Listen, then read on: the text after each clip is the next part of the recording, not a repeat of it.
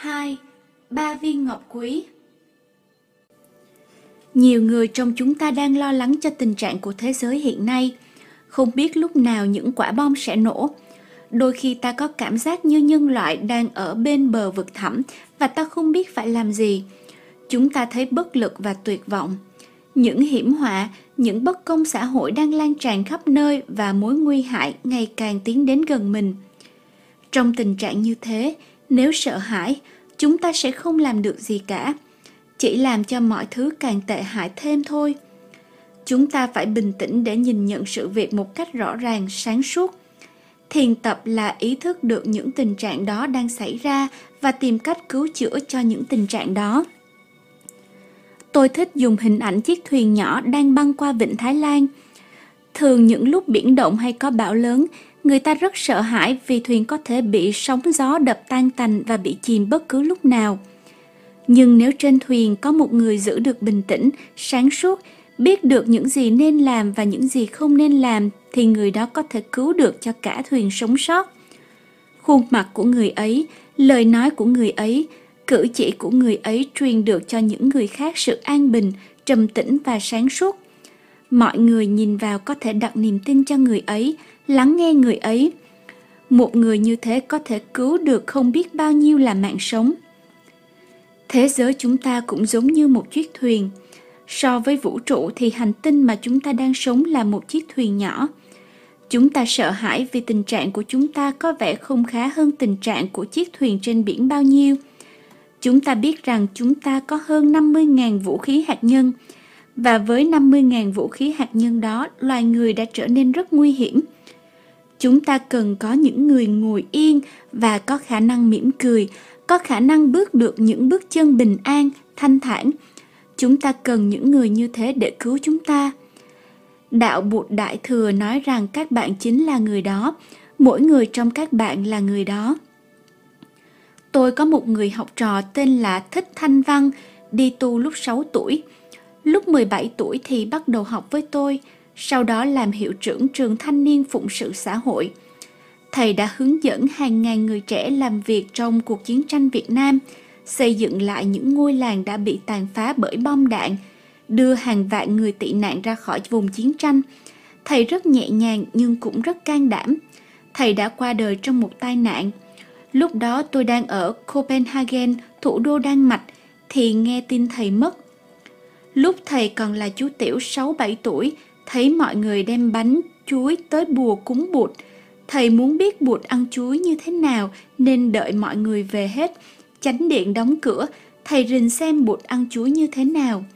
Thầy chăm chú nhìn vào khe cửa, đợi bụt với tay ra bẻ chuối, bóc vỏ ăn. Thầy đợi hoài nhưng không thấy gì cả. Thầy nghĩ có lẽ bụt biết ai đó đang theo dõi mình nên ngài không ăn. Khi khám phá ra tượng bụt không phải là bụt thầy bắt đầu đặt câu hỏi, Bụt ở đâu? Bởi vì đối với thầy thì Bụt không có ở đây, Bụt không sống giữa loài người này. Và thầy kết luận rằng Bụt không dễ thương lắm vì khi thành Bụt rồi thì Bụt lại bỏ chúng ta để đi đến một nơi khác rất xa xôi. Tôi nói với thầy rằng Bụt là chúng ta, được làm bằng xương, bằng thịt chứ không phải bằng đồng, bằng vàng hay bằng bạc.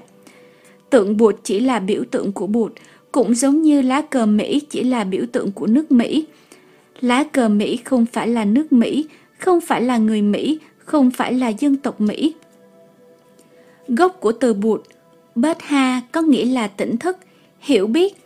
Những ai có tỉnh thức, hiểu biết thì được gọi là bụt, đơn giản vậy thôi. Khả năng tỉnh thức, hiểu biết, thương yêu gọi là Phật tánh. Khi người Phật tử nói, con về nương tựa bụt, là người ấy bày tỏ niềm tin vào khả năng hiểu biết, tỉnh thức trong chính họ. Người Trung Quốc và Việt Nam nói, về nương bụt trong con. Trong con chỉ cho thấy rõ ràng rằng chính mình là bụt. Trong đạo bụt có ba viên ngọc quý, đó là bụt, pháp và tăng. Bụt là người tỉnh thức, pháp là con đường tỉnh thức, con đường của tình thương và sự hiểu biết Tăng là đoàn thể của những người nguyện sống cuộc đời tỉnh thức. Bụt, Pháp, Tăng liên quan mật thiết với nhau, đôi khi khó phân biệt được cái nào với cái nào. Trong mỗi người đều có khả năng tỉnh thức, hiểu biết và thương yêu. Vì vậy trong mỗi chúng ta đều có bụt, pháp và tăng. Tôi sẽ giải thích thêm về pháp và tăng sâu. Trước tiên tôi xin giải thích về bụt, người có khả năng hiểu biết và thương yêu cao nhất.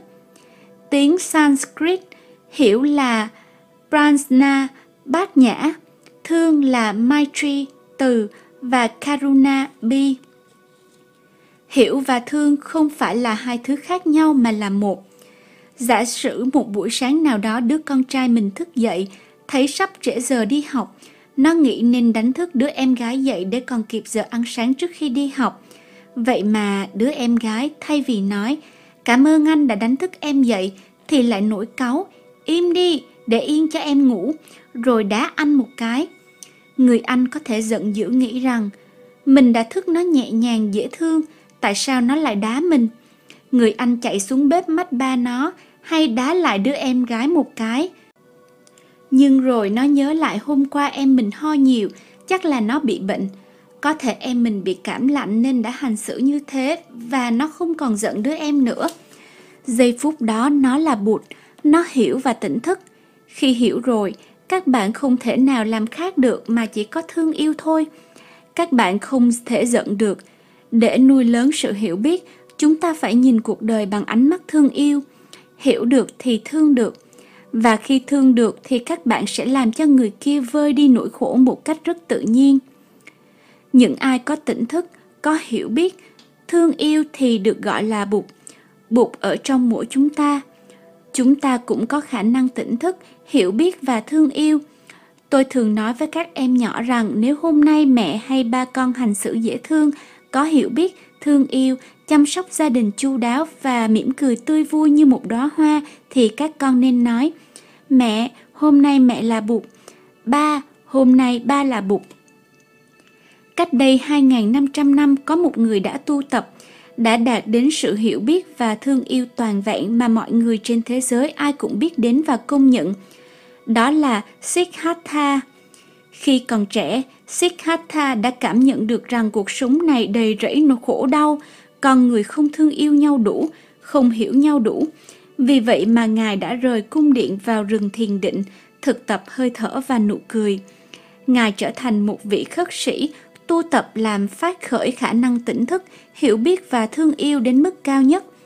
Ngài thực tập cùng với năm anh em đồng tu khác trong vài năm, thực tập khổ hạnh rất tinh tấn, mỗi ngày chỉ ăn một miếng trái cây, một miếng xoài, một miếng ổi hay một miếng khế. Có khi người ta phóng đại lên nói Sikhatra là ăn mỗi ngày một hạt mè. Nhưng khi đến khu rừng ở Ấn Độ nơi mà ngày xưa Bụt tu tập, tôi không thấy hạt mè nào cả. Ở đó người ta không trồng mè, chỉ thấy dòng sông Anoma ngày xưa Bụt tắm, thấy cội bồ đề nơi ngài chứng đạo, nhưng cội bồ đề này không phải là cội bồ đề ngày xưa Bụt ngồi, mà là cội bồ đề cháu mấy đời của cội bồ đề trước. Một ngày nọ, Đức Bụt kiệt sức không thể tiếp tục tu tập được nữa. Ngài là một chàng trai thông minh, vì vậy Ngài quyết định đi vào làng khất thực. Nhưng đi được 4 năm bước thì Ngài té xỉu và bất tỉnh vì quá đói. Khi đó có một cô gái mang sữa vào làng thấy Ngài bèn đến gần. Cô bé thấy Ngài vẫn còn sống, vẫn còn thở nhưng quá yếu nên lấy bát đót sữa đưa vào miệng Ngài.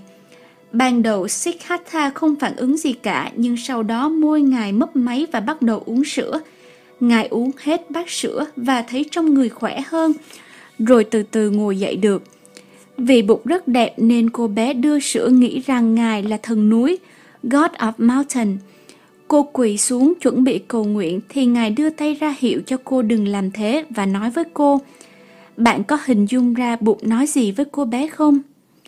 bụng nói, cho ta một ly sữa nữa. Bởi vì Ngài thấy sữa làm nên điều kỳ diệu. Ngài thấy rằng một khi thân thể khỏe mạnh thì mình mới có thể thiền định thành công được. Sau đó cô bé hỏi thăm Ngài và được Ngài cho biết Ngài là một vị đạo sĩ đang tu tập thiền định nhằm đạt được sự hiểu biết, thương yêu lớn để có thể giúp đỡ người khác. Cô bé hỏi cô bé có thể giúp được gì cho Ngài không thì Siddhartha trả lời – Mỗi ngày đúng vào giờ ngọ, con có thể cho ta một chén cơm được không? Điều đó sẽ giúp ta rất nhiều. Từ đó trở đi, ngày nào cô bé cũng mang cho ngài một ít cơm gói trong lá chuối và thỉnh thoảng cô cũng mang theo một ít sữa. Năm anh em Kiều Trần Như cùng tu với ngài trước đây biết vậy nên rất xem thường ngài, nghĩ ngài không xứng đáng. Họ nói với nhau rằng, chúng ta hãy đi nơi khác để tu hành. Ông ta đã uống sữa, ăn cơm, ông ta đã bỏ cuộc, không kiên trì, nhẫn nại. Thực tế thì ngài tu tập rất tinh chuyên. Ngày này qua ngày khác, ngài tham thiền, nhập định liên tục nên tuệ giác, hiểu biết, thương yêu, phát triển không ngừng, nhanh như cách ngài hồi phục lại sức khỏe vậy. Một hôm, sau khi tắm ở sông Anoma, Ngài có cảm tưởng là chỉ cần ngồi thiền thêm một lần nữa thôi là Ngài có thể chứng đạo và trở thành một bậc giải thoát giác ngộ hoàn toàn. Khi Ngài sắp ngồi xuống, lúc này Ngài vẫn còn đi thiền hành thì có một cậu bé chăn trâu đi tới. Ở Ấn Độ, cách đây 2.500 năm người ta dùng trâu để kéo cày. Và công việc của cậu bé chăn trâu là canh chừng trâu, tắm cho trâu, chăm sóc trâu và cắt cỏ cho trâu ăn. Khi cậu bé chăn trâu đến gần, thấy Siddhartha bước đi rất an nhiên thanh thản, cậu mến ngài ngay. Cậu muốn nói chuyện với Siddhartha nhưng mắc cỡ. Vì vậy cậu đến gần Siddhartha ba bốn lần rồi mới nói được. Chú ơi, cháu rất mến chú. Có nhiều khi ta thấy một ai đó, ta mến ngay người đó dù ta không biết người đó là ai và cũng không hiểu tại sao. Siddhartha nhìn cậu bé rồi nói, ta cũng mến con. Câu trả lời của Siddhartha thích lệ cậu rất nhiều. Vì thế cậu bé nói tiếp, cháu muốn tặng chú một cái gì đó, nhưng cháu không có gì để tặng cả. Siddhartha trả lời, con có cái mà ta rất cần. Con có cỏ xanh rất đẹp mà con vừa mới cắt. Nếu được con có thể cho ta mớ cỏ đó. Cậu bé rất hạnh phúc là mình có thể cho Sikhatha một cái gì đó. Sikhatha cảm ơn cậu bé. Sau khi cậu bé đi rồi, Ngài trải mớ cỏ ra làm tọa cụ để ngồi. Khi ngồi xuống, Ngài phát ra một lời nguyện rất dũng mãnh. Nếu không chứng ngộ, ta sẽ không rời khỏi nơi này. Với quyết tâm dũng liệt phi thường, Ngài nhập định suốt đêm và khi sao mai vừa mọc thì Ngài đạt ngộ, trở thành một vị bụt, một bậc giác ngộ hoàn toàn, đạt đến khả năng hiểu biết và thương yêu cao nhất. Bụt ở lại đó hai tuần, sống trọn vẹn với chính mình, thưởng thức hơi thở, bước chân, nụ cười, có mặt cho chính mình cũng như với thế giới xung quanh. Mỗi ngày cô bé vẫn mang sữa đến cho ngài và cậu bé chăn trâu vẫn đến thăm ngài. Ngài dạy cho hai đứa trẻ về pháp môn tỉnh thức, hiểu biết và thương yêu. Trong tạng Pali có Kinh Chăn Trâu nói về 11 kỹ thuật mà một cậu bé chăn trâu phải có – như nhận diện trâu, hun khói đuổi mũi cho trâu, chăm sóc vết thương trên mình trâu, giúp trâu qua sông, tìm nơi có đủ nước và cỏ cho trâu ăn, vân vân. Sau khi liệt kê 11 kỹ thuật chăn trâu, Đức Bụt nói với quý thầy, thiền tập cũng giống như vậy và Ngài liệt kê ra 11 kỹ năng tương đương như nhận diện năm uẩn của con người, đem đạo lý giải thoát giảng dạy cho những người xung quanh để họ tránh được những khổ đau dằn vặt trong thân tâm, tránh được những con đường đưa tới sắc dục danh lợi, biết nương vào đức hạnh và kinh nghiệm của những bậc đi trước, biết quý trọng những niềm an vui do thiền tập đưa tới, biết nương vào diệu lý bốn sự thật để biết đến bến bờ giải thoát, biết rằng bốn lãnh vực quán niệm là mảnh đất tốt nhất để làm phát sinh giải thoát, vân vân Hầu hết những câu chuyện nói về cuộc đời của Đức Bụt đều bỏ sót sự kiện hai tuần Ngài ở lại dưới cội Bồ Đề sau khi thành đạo, gặp gỡ, dạy dỗ cho cô bé đưa sữa và cậu bé chăn trâu, đi thiền hành và chơi với nhau. Tôi tin chắc là điều này đã xảy ra. Nếu không tại sao Bụt có thể nói kinh chăn trâu? Sự thật là khi cậu bé chăn trâu lớn lên đã trở thành đệ tử của Bụt. Hai tuần sau, Ngài thấy mình cần phải rời khỏi cội Bồ Đề để đi chia sẻ phương pháp hiểu biết và thương yêu cho mọi người, nên Ngài nói với cô bé đưa sữa và cậu bé chăn trâu rằng Rất tiếc là bây giờ ta phải rời khỏi nơi đây. Chúng ta đã sống với nhau những ngày rất hạnh phúc, nhưng ta phải đi để tiếp xúc và chia sẻ con đường ta đã khám phá ra với mọi người. Ngài suy nghĩ xem ai là người mà Ngài có thể chia sẻ được sự hiểu biết và thương yêu này – Ngài nghĩ ngay đến năm người bạn đồng tu mà Ngài đã thực tập chung trước đây. Ngài đi cả ngày để tìm năm người này. Khi Ngài đến nơi, năm anh em ở thì họ vừa mới ngồi thiền xong. Họ ngồi nhiều lắm. Bây giờ họ rất gầy. Chúng ta cũng có thể tưởng tượng được họ gầy gò cỡ nào. Một trong số họ thấy Bụt đi đến liền nói với những vị khác. Nếu ông ta đến thì đừng đứng dậy, đừng ra cổng đón tiếp ông ta, đừng đi lấy nước cho ông ta rửa chân tay, bởi vì ông ta đã bỏ cuộc, ông ta đã ăn cơm, uống sữa, ông ta không kiên trì bền chí. Thế nhưng khi Bụt đến thì phong thái an nhiên và tĩnh lặng của Ngài đã gây ấn tượng rất lớn đến nỗi họ không thể không đi lấy nước cho Ngài rửa chân và lấy ghế cho Ngài ngồi. Bụt nói với họ, Này các bạn, tôi đã tìm ra con đường giải thoát, con đường của hiểu biết và thương yêu. Hãy ngồi xuống đi, tôi sẽ chia sẻ những gì tôi đã tìm được cho các bạn. Ban đầu họ không tin, họ nói, Sikhatha, trước đây khi thực tập với chúng tôi, Ngài đã bỏ cuộc, Ngài đã ăn cơm và uống sữa, làm sao Ngài có thể trở thành một bậc giác ngộ toàn vẹn được? Ngài nói đi, chúng tôi không thể tin được điều này. Đức Bụt nói, này các bạn, có bao giờ tôi nói dối với các bạn không? Kỳ thực, Ngài không bao giờ nói dối với ai cả và năm người bạn đều công nhận điều này. Trước đây tôi chưa bao giờ nói dối với các bạn và bây giờ tôi cũng không nói dối với các bạn. Tôi đã là một người giác ngộ hoàn toàn và bây giờ tôi sẽ chia sẻ với các bạn. Hãy ngồi xuống đi, tôi sẽ nói cho các bạn nghe. Cả năm người cùng ngồi xuống nghe Bụt nói Ngài giảng bài pháp thoại đầu tiên cho họ.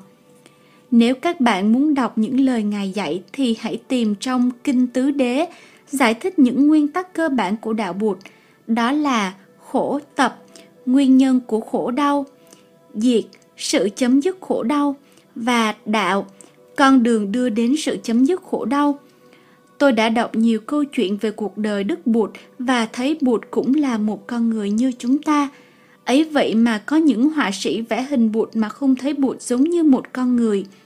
Có rất nhiều tượng bụt, nhưng ít có tượng đẹp và đơn giản. Bất cứ lúc nào nếu muốn vẽ hình bụt thì các bạn hãy ngồi xuống thở 5-10 phút, mỉm cười buông thư trước khi cầm bút vẽ.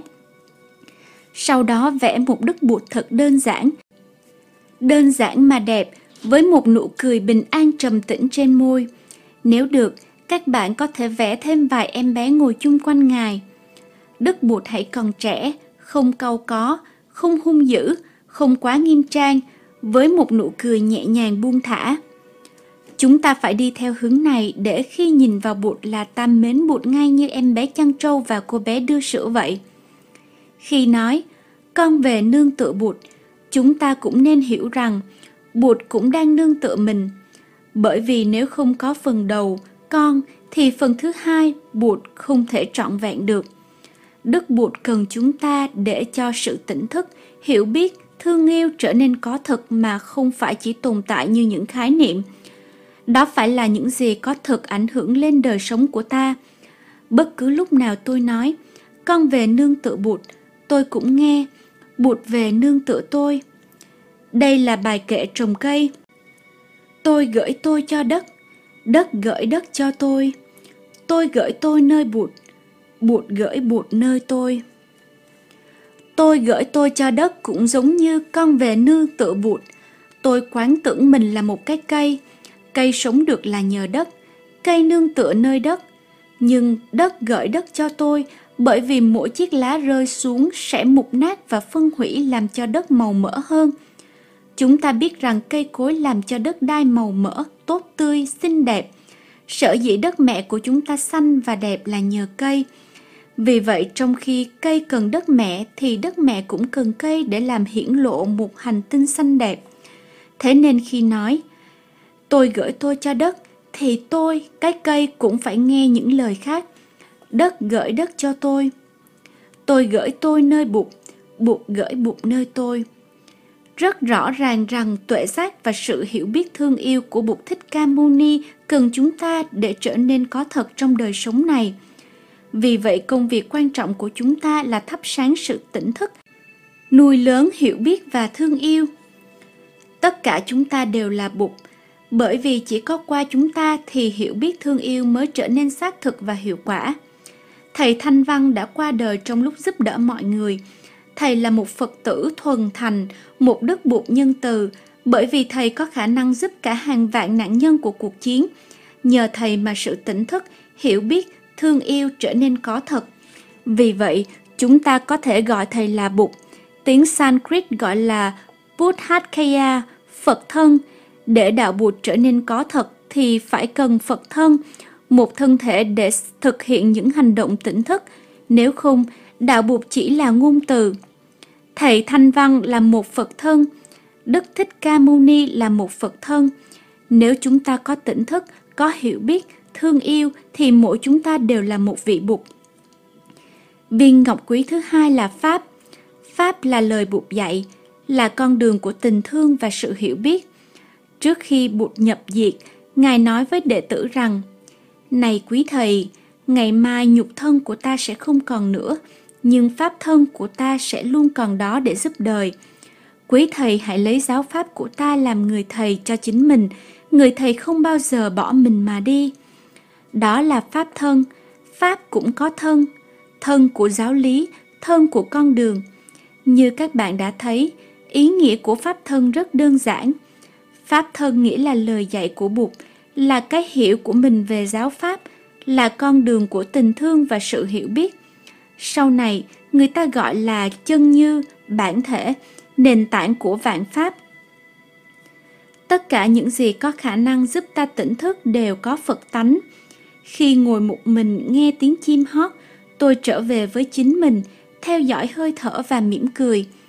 Có khi nó hót như muốn gọi lại lần nữa. Tôi mỉm cười và nói với chim, tôi nghe rồi. Không chỉ có âm thanh mà hình ảnh cũng có thể nhắc nhở chúng ta trở về với ngôi nhà đích thực của chính mình. Buổi sáng, khi mở cửa sổ, thấy ánh sáng lùa vào, chúng ta cũng có thể xem đó như là tiếng gọi của Pháp và trở thành một phần của Pháp thân. Đó là lý do tại sao người tỉnh thức nhìn đâu cũng thấy Pháp. Một hòn sỏi, một cây tre, tiếng khóc của trẻ thơ, bất cứ thứ gì cũng đều có thể là tiếng gọi của Pháp. Chúng ta nên thực tập như thế. Một ngày nọ, có một vị xuất sĩ đến tham vấn với Ngài Tuệ Trung Thượng Sĩ. Ngài Tuệ Trung là một người thầy nổi tiếng trong nền Phật giáo Việt Nam thế kỷ thứ 13. Thời kỳ này Phật giáo rất hưng thịnh ở Việt Nam.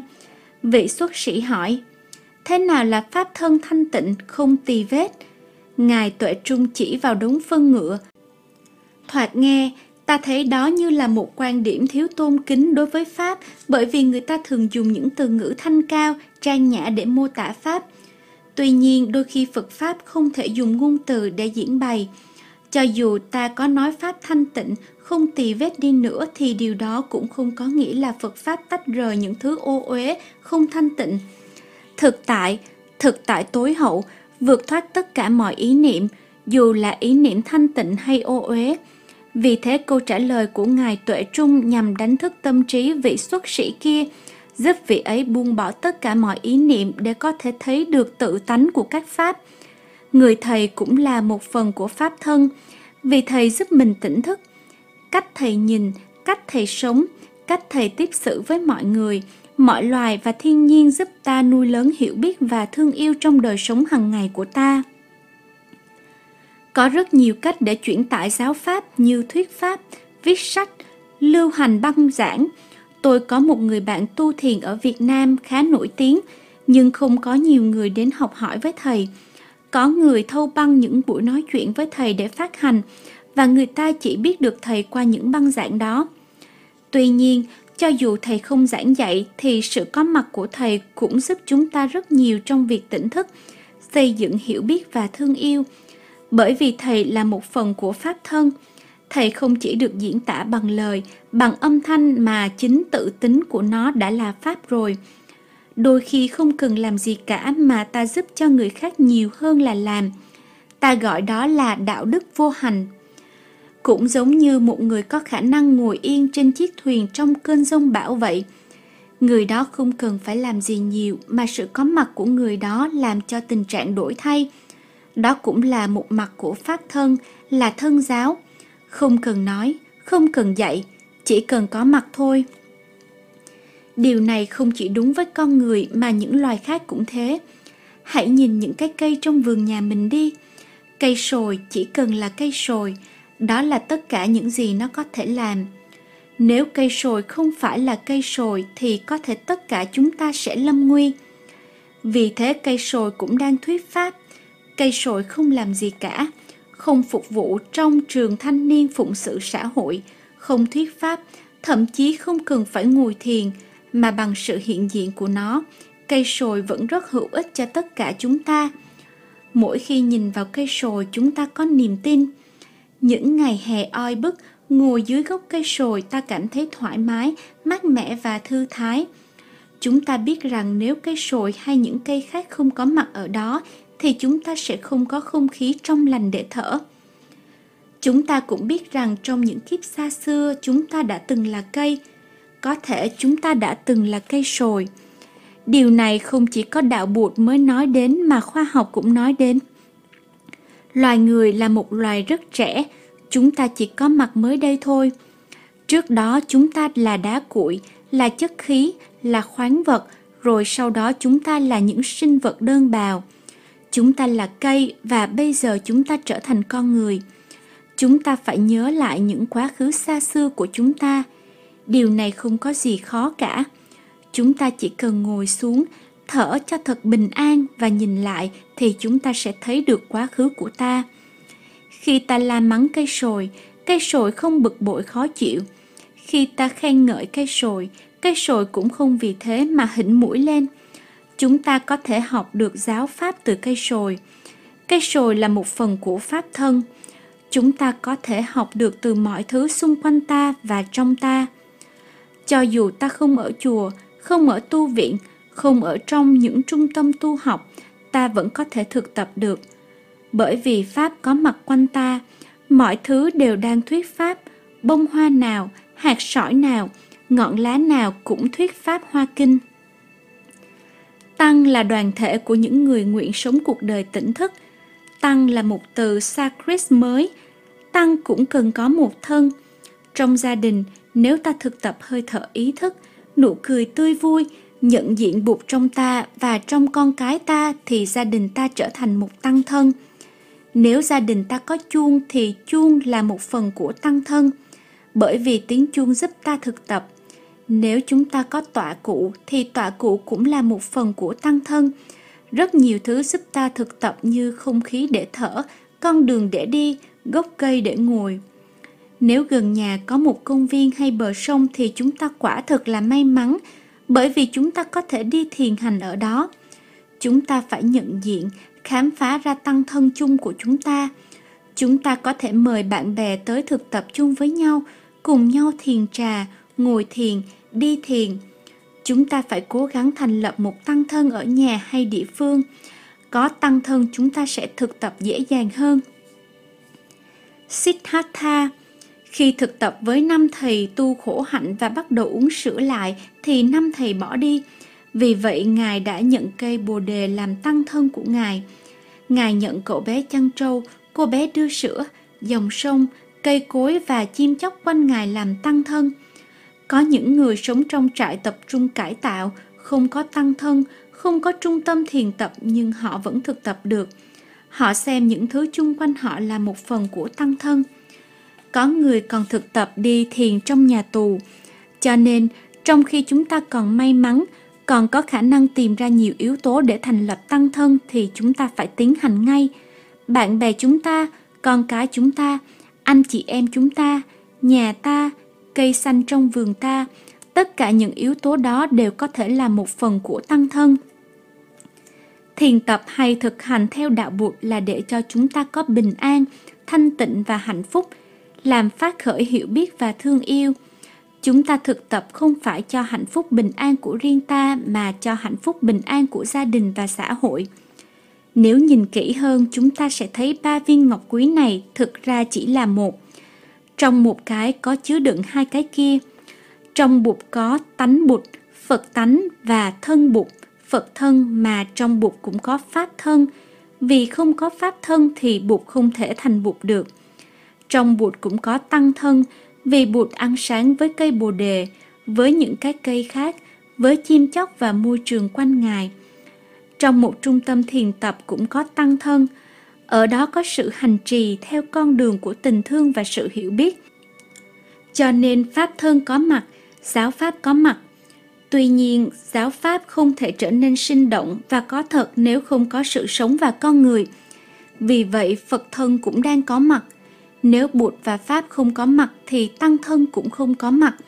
Không có chúng ta thì Bụt cũng không có thật. Bụt tồn tại chỉ là một ý niệm. Không có các bạn thì Pháp lấy ai để được hành trì? Pháp phải được hành trì bởi một ai đó. Không có các bạn thì tăng thân cũng không thể có được. Vì vậy khi nói, con về nương tựa bụt, ta cũng nghe, bụt về nương tựa con, con về nương tựa Pháp, Pháp về nương tựa con, con về nương tựa Tăng, Tăng về nương tựa con. Chúng ta vừa cùng đọc xong phần 1 của quyển sách Muốn an được an, Be in Peace, tác giả Thiền sư Thích Nhất Hạnh, sư cô chân hội nghiêm chuyển ngữ. Hẹn gặp lại các bạn trong phần tiếp theo.